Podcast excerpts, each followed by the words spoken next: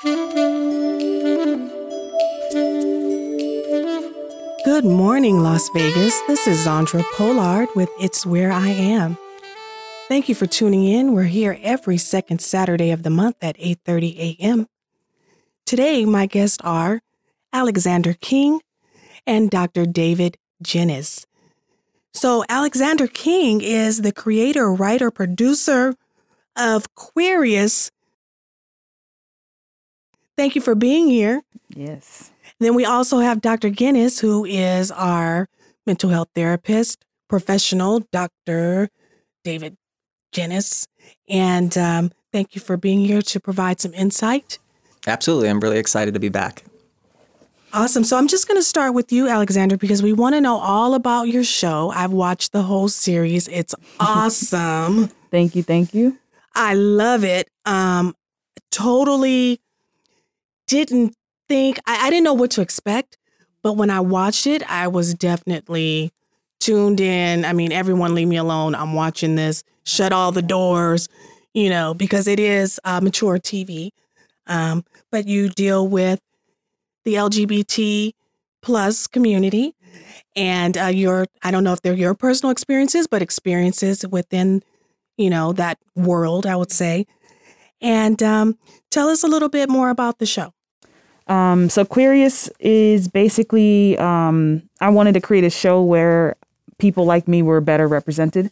Yes. Um, in the film industry, it's you know I don't see much of me and being like, oh, I'm okay with that. Sometimes I see I'm like, well, why would they have to to put that in there? And it kind of give us um almost like a bad rep. So I you know I watched another show and I was just like, you know, I want to do something something different, something more um, in tune with my life. Um, I'm on my spiritual journey right now, so a lot of my writing has to do with challenging thoughts, spirituality, um, friendships, relationships, but also with real life stuff. Um, so it's a, you know has a little drama in there, things that really happen to people, and a lot of these are actually my my experiences or um, experiences through like friends and things of that nature. Sure, sure. And so, and I know your character because she's in it as well. and yeah, her Kwame. character is something else. I mean, she is scandalous. Kwame is definitely um, some experiences from my younger years in life. um, but each character is almost like an evolved version of me, from Kwame being, you know, very shallow minded and dark and hurting and not talking to anyone to Sam challenging everything. And then to Bisa being like, I want better for my life. So it's like a big transition of a lot of stages that I had went through in my life. Okay, so um, I, I want to ask you do do you consider yourself to be a, a lesbian?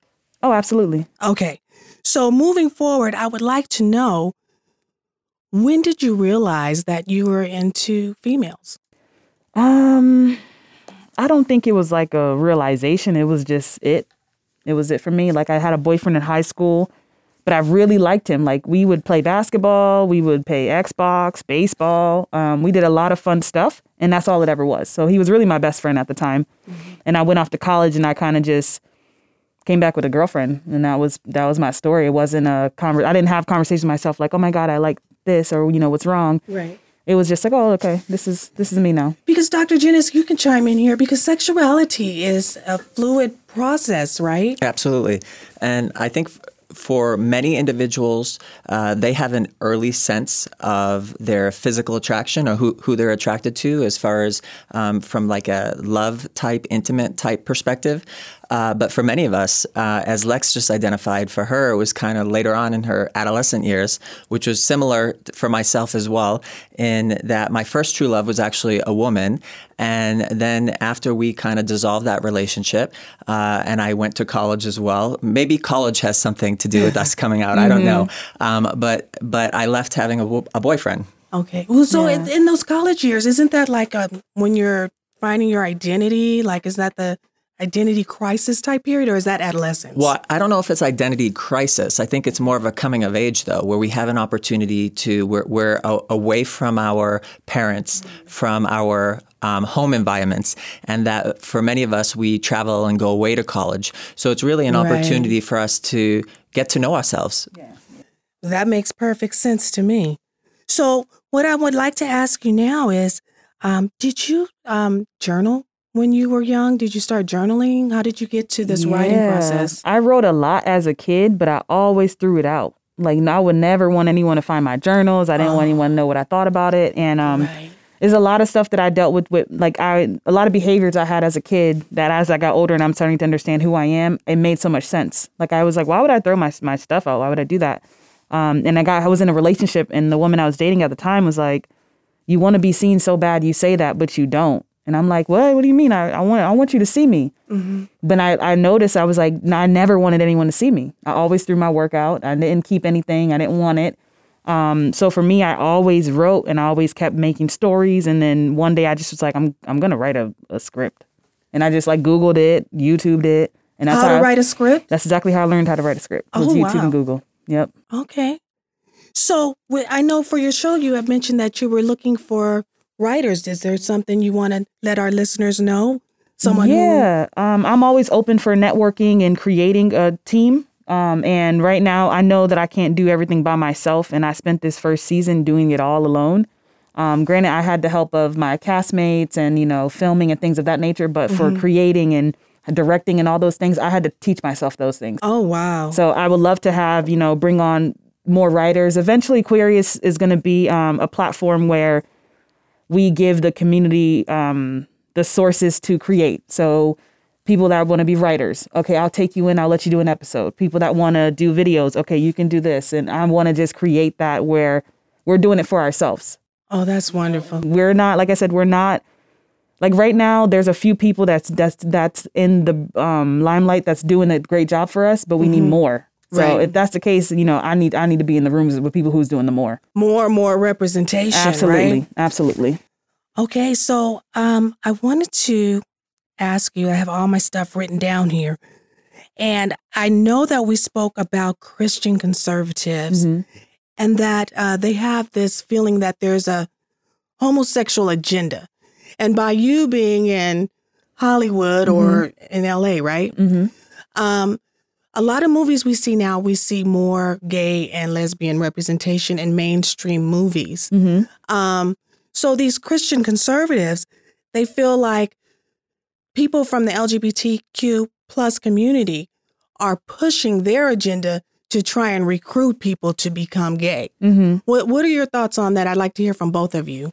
um for me as i don't i don't see that for myself it's not part of my story um i don't feel that i'm pushing my agenda on anyone and i personally don't feel that anyone's pushing their agenda on me um and i say that because i'm very i'm very direct with what i want and how i want it and if you're not in alignment with that you are no longer in this discussion for me Awesome. so yeah i don't i don't take it personal and if you know if they want to push that then they can push that with someone who's going to allow them to push Yes. So they feel like, to me, I understand is we're going to make you straight. We're going to make you, you know, heterosexual. yeah that's not my story so i'm not Right. And and so I I disagree with that. You know what I mean? It's like I understand that people now I don't know if it is personally if you are born that way or if you become that way, but it is what it is.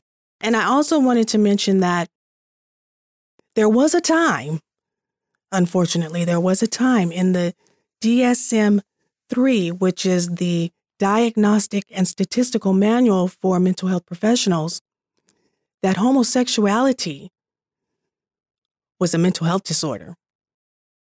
Tell us more about that. When did it change, doctor? And what do you see happening now? So we're actually on the fifth edition now of the of the DSM, and it took up to the fourth edition to actually have um, homosexuality removed from the statistical manual, um, where uh, homosexuality is no longer viewed as a mental health disorder, and and so. Um, it gets revised every 15, 20 years.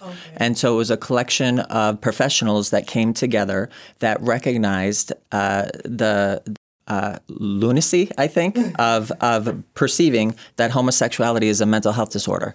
And so on the fourth edition, it was finally removed. Okay. And so now I'm going to take the questions back over to you, Lex. And um, I would like to know was there at any time where you felt oppressed as a lesbian or and if so what what made you feel like that Um, me being just of color, is one thing. Me being a lesbian of color is another. So there's a lot of layers um, where I felt, you know, it was e growing up all like all through my childhood. It was I was I went to a um, a black school. I was the white kid.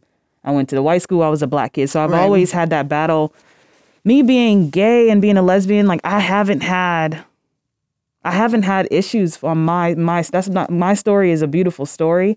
Um, not to say that anyone else's story is not, but I haven't had to deal with certain oppressions or you know certain things that kind of held me back or pushed me, made me like discouraged. I have, you know, I just, I think I just don't tolerate a lot of stuff and I just don't pay attention to it. I move on very fast. So, what are some of the um, biggest misconceptions that gay women feel? Um, for my experience, I can't speak for everyone, but for me, um, I just feel like we're not properly represented. Um, when I look at film, I cannot relate.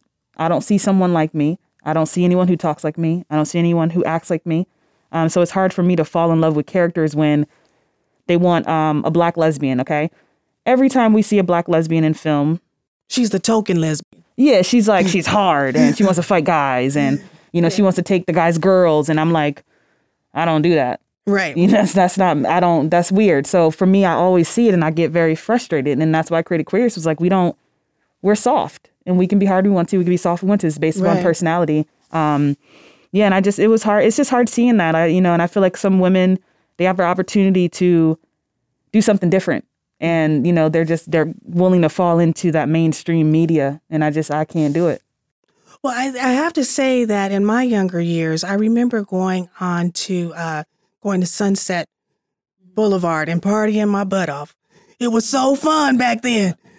And then I would go to the catch. mm-hmm remember the catch up So the catch back in the day was the spot, and that's the kind of representation I see in your right film. I see the black lesbian. I don't see the token lesbian. I don't see, you know, the lesbian trying to fit in with mainstream society. right And so that's something that I took from your artistry i appreciate that, that, I really appreciate. yeah i appreciate that. And it's hard too because there's a lot of like you know girls who are growing up and they're finding their identity and they're you know am i masculine? What does this mean? Am i feminine? What does this mean?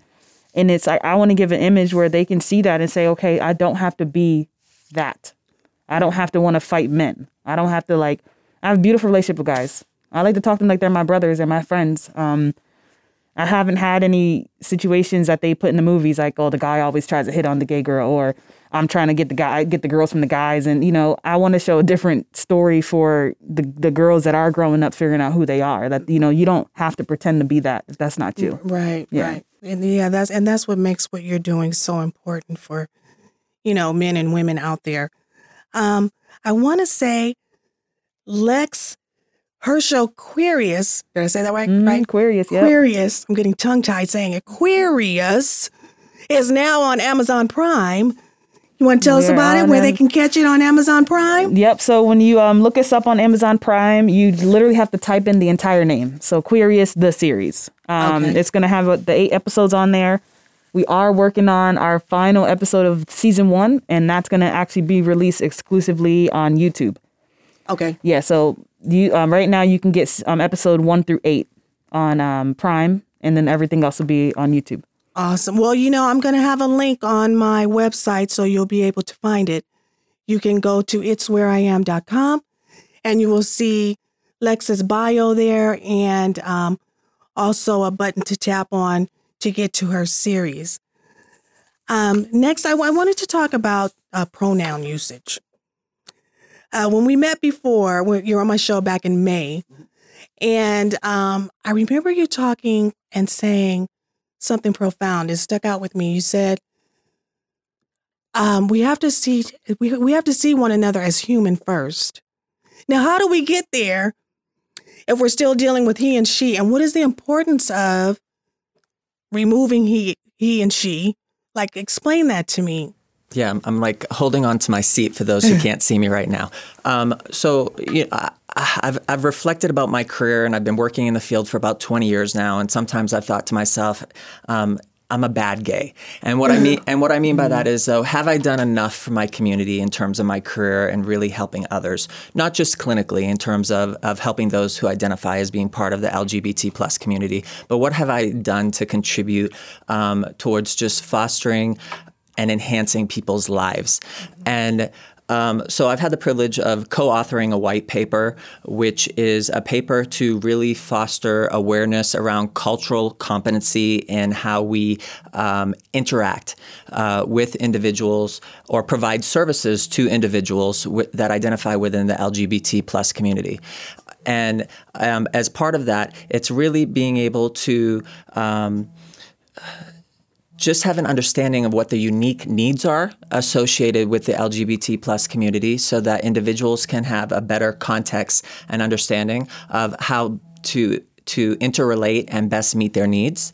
Um, I think it's really important to uh, be mindful that uh, you know that this is a specific community that has specific unique needs that people need to be aware of what those are.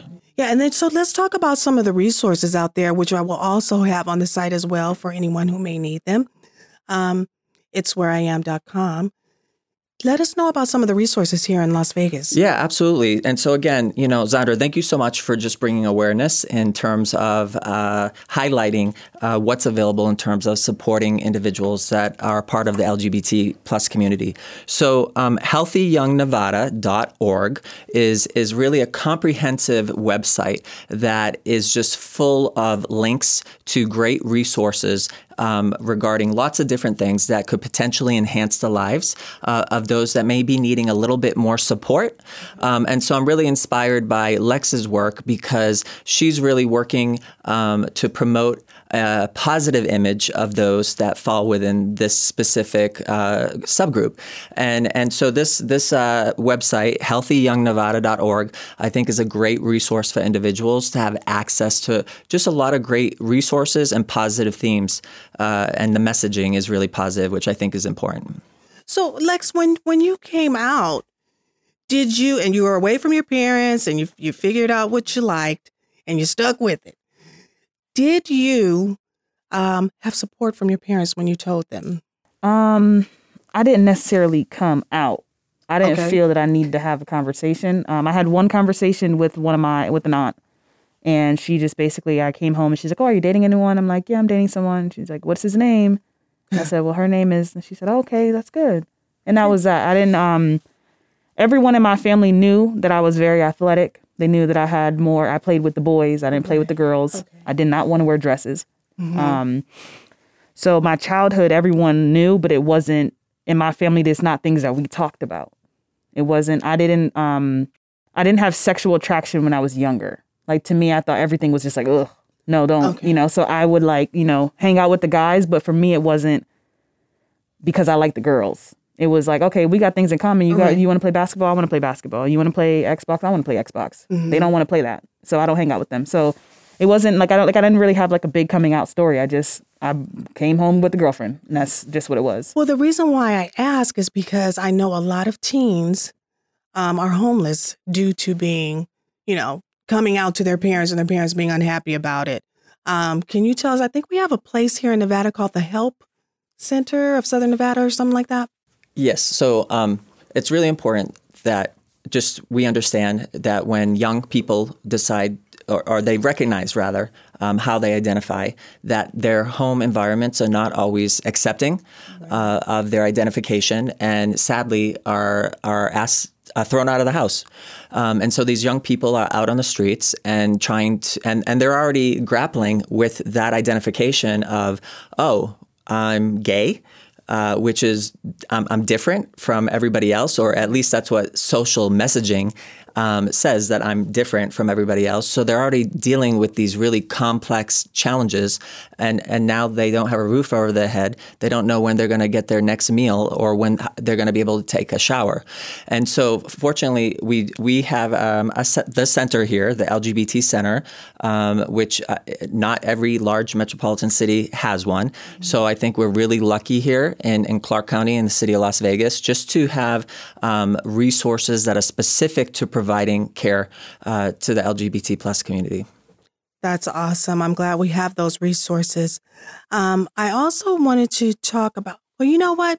I want to give a shout out to my aunt, my aunt Andrej Smith. I want to thank you for being a lesbian in the family. Because you know what? If I didn't know her as a lesbian, I would not have been so understanding of the community. I grew up with someone who was gay and it was talked about that she was gay.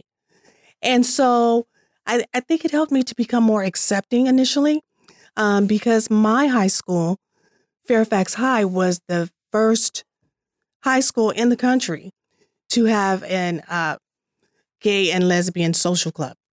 And so that was a big deal. Yeah, amazing. You know? Yeah. So I, I just wanted to say thank you for being strong and knowing who you are and that being and, and, and in doing that, that helps others. It doesn't mean that you're convincing someone to be something that they're not, but it gives you a better understanding and uh, just a, a to be more empathetic towards other people when you're exposed to different things. So, uh, for you guys, I, I, didn't hear anyone in your family that was uh, gay or lesbian, just that they were accepting and didn't question. Yeah, it. I had an older cousin. Um, my mom had married in my teens, and I had gained a cousin, love her, and she was she was uh, bisexual, gay, um, and no one talked about it. It was they didn't they didn't say anything. They didn't when she brought the girl. No one said anything, and I just for me it was just very like, okay, well I was intrigued. What's your name? How you how you know her? You know, like I I was always very welcoming, but I didn't have anyone in my family that was like I didn't have a lot of gay people in my family, and right. my family didn't. We, yeah, they just didn't talk about it. Mm-hmm. Like right now, I know from what I know on my mom's side, besides the marriage, and on my dad's side, I am the only gay person in the family. Okay. Yeah, from what I know, um, and I'm okay with that. They don't treat me any different. You know, they just. So you have a very loving and supportive family, which is wonderful. But I, it's that was through demand. My, Yeah. I'm, I'm very um. I want to do what I want to do, and if you don't like it, you won't see me. Right. And it's not I don't it's not that I want to give people ultimatums, but I'm not going to live differently for your needs. Um so I like I would I stopped going home a little bit and you know, as I got older I missed my family more, but they they understood like if you want her here, you'll accept whatever she brings. Right. Yeah, yeah, and I'm I'm very thoughtful, so it's not like I was being, you know, pushing my agenda on them and like, "Hey, you have to accept this." It was just like, "All right, well, I'm going to be at the beach with so and so if you guys want to come." What a great positive role model because, you know, that's a part of wellness is knowing who you are, right? You got to know who you are. And so I can appreciate that. Um, before we close, I want to make sure, David, you talk about um, any more resources that may be available. And also, I'm sorry I never mentioned, David is the clinical psychiatric director of Southern Hills Pavilion Hospital. Um, yeah, so uh, resources. So I, I think uh, as individuals, as human beings, sometimes uh, we're reluctant to access support um, and, and to reach out uh, for clinical services. Because of the stigma associated potentially with with asking for help or receiving mental health services. So I think it's really important for listeners to be open um, and to not feel embarrassed or ashamed that if you f- are struggling with anything and you feel like you need a little bit a little bit of support, uh, to please reach out to, to local providers within your community um, and, and receive the, the care and, and the services that you need and, and, and interview service providers to make sure that they're welcoming and a, and a good fit for, for you or for your family. Um, I think that's really important is that for individuals to receive the best care that they can and, and to benefit from the care that they're receiving, that they really do have to feel safe, um, feel understood, um, and to a certain degree, I think feel validated as well.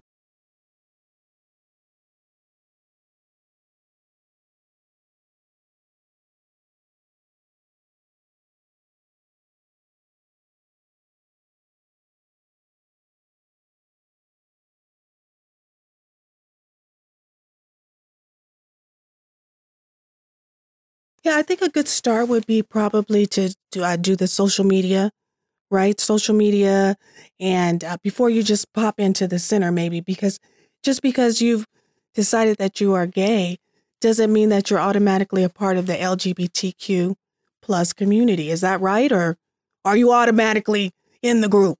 Well, I think if we identify as, as being something that falls within this subgroup, that we are a part of the subgroup, though. But in terms of how do we express ourselves, how do how do we exist within that subgroup, though, I think that's individual for for mm-hmm. all of us. Right. But then you could go there and find potentially find friends. Absolutely. And and I think what Lex's work though is is um, I think symbolizing though th- uh, that you're not alone and mm-hmm. that there is other positive representation of people just like you. Um, and and so that's a benefit of going to some of these resources, such as the center, because, like you said, Zandra, you might go there and see people there that um, are like you, and that you feel comfortable, and and that you can um, potentially expand your natural support system. Yeah, even with um, when writing Queerious, I had um, Kwame's character in the beginning. She's um, she sees a therapist, but her therapist is not normal therapy. Um, season two focuses focuses in on why she chose that route and how it does actually not work for her. Um, but it shows that it doesn't have to be the normal thing that um, people will tell you. You have to find what works for you and what helps you in your own healing. And sometimes, you know, it might be a clinic.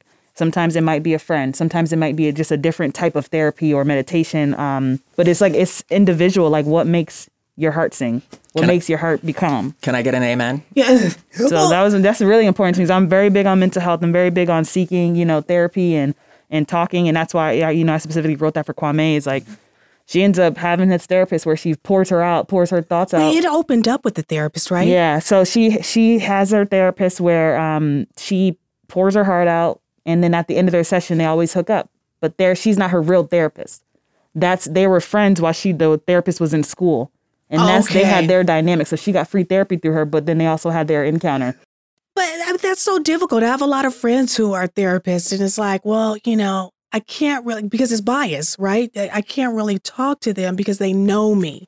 So they're going to There's a lot of rules. Yes, a lot of rules. There's a lot of rules. And then David and I were talking earlier about people who need a therapist and that therapist cannot necessarily identify with their situation. And then how can they help? I mean, they're so quick to take your insurance and take your money. And yeah, that's that's the but. Are, yeah, are they going to be beneficial? Right. So I always um I always say shop around like mm-hmm. you shopping for a car, like you shopping for clothes. Everything don't fit. Right. It does not fit. It does not suit your needs. Um, and that's the problem with our healthcare system is that some people are very limited to who they can use, who they can, where they can go, and how affordable that is. For me, I want to see a black therapist of color who's in the community. She can be an ally, she can be whoever, but that for me, I can open up to her. I don't I cannot have therapy with someone who does not understand me as a woman, me as a black woman, me as a queer woman. Mm-hmm. So if I had to, when I had to find my therapist, I'm literally, okay, this session didn't work for me. This session didn't work. Um, right. And it was hard. It was very Trial hard. error, yeah. Very hard. Very hard. So I just want to thank everyone for tuning in. I just please, can you give us the information on your show one more time for the listeners so that they can catch it because it is so good. You can check us out, uh, QueeriousTV.com. You can also check us out on YouTube, uh, Queerious TV, and on Amazon, Queerious the Show, Instagram, Queerious.tv. And I'm going to put all those links on the website because that's you. a lot. That's a lot. So, no problem. And all those listeners out there on 91.5 Jazz and more, please make sure you visit the website, it's whereiam.com. And if you're interested in being a guest on the show, if you're a mental health professional, please look on the website and there is a section where you can request to come on the show. So I just want to thank everyone for tuning in. Uh, this is Zandra Polard. I'm here every second second Saturday of the month at 8:30 a.m. and it is where I am. Thank you.